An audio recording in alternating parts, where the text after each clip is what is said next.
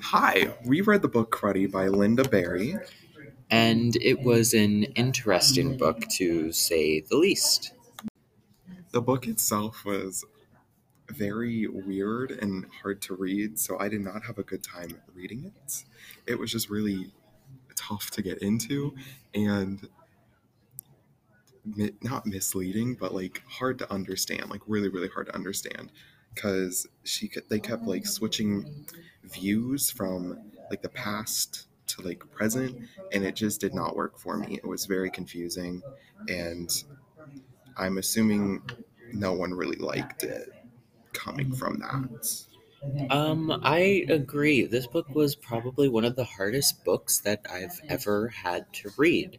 Um, it was extremely confusing. I never knew what was real. It was it was just and the transfers between present and past aren't clear at all and they never really give you clear way of knowing until some side character is brought up and you know that that character is a part of a certain storyline. So it's just very hard to get into very hard to finish. And overall the reading experience was not great.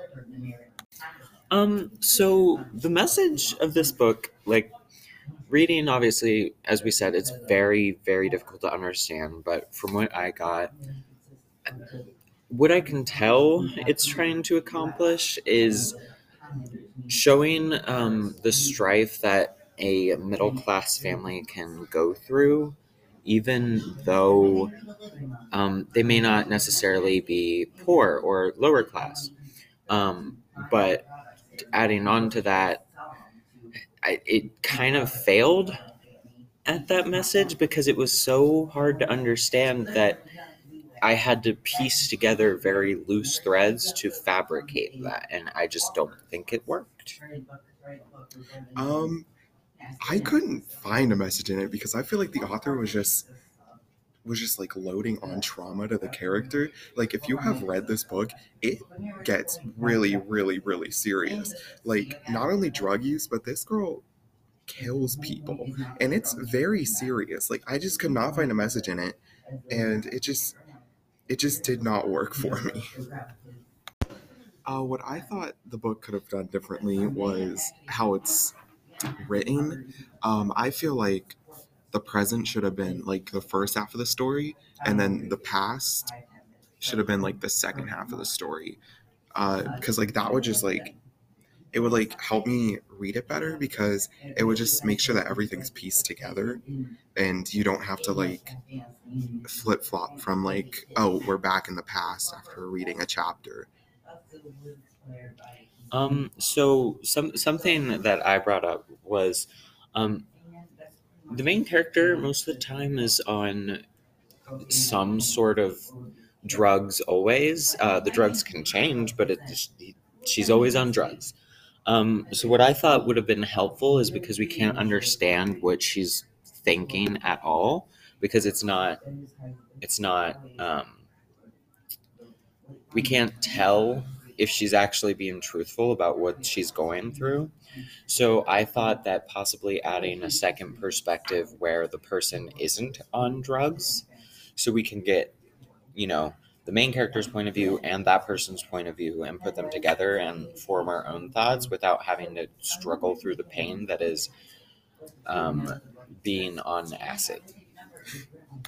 Okay, so as far as like what I want to know more about the goings on of this incredibly interesting book is I would like to honestly just talk to the author and try to figure out um, her thought process behind giving her main character every single type of trauma that is in existence.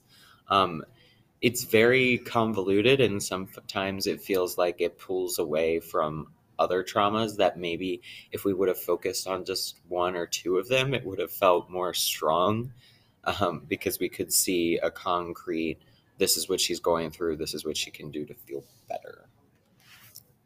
I, I kind of feel the same. I want to know how she came up with this story because the story is just out there. Like, how did she just go?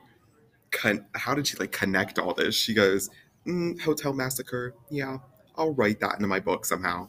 Like that, it just does not make sense to me. And then, yeah, it just doesn't make sense to me. Like, how could she? How did she come up with that? So something we um, come acro- came across is the fact that this book is labeled YA. Um, we found that kind of disturbing.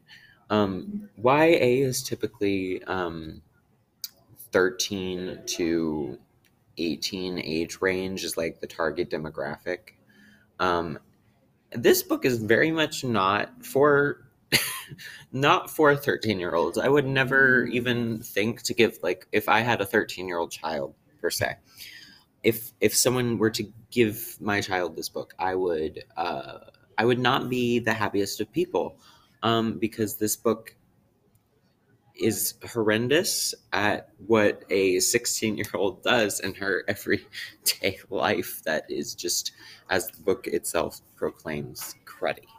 Uh, it definitely should not be a young adult, but I feel like the only reason that they put it as a young adult is because the character herself is 16 years old, which is definitely not a reason to make it young adult, but I feel like that's where she went with it. And I feel like she also tried to like tackle like drug issues, but it was not done well, so she just didn't it just didn't work out.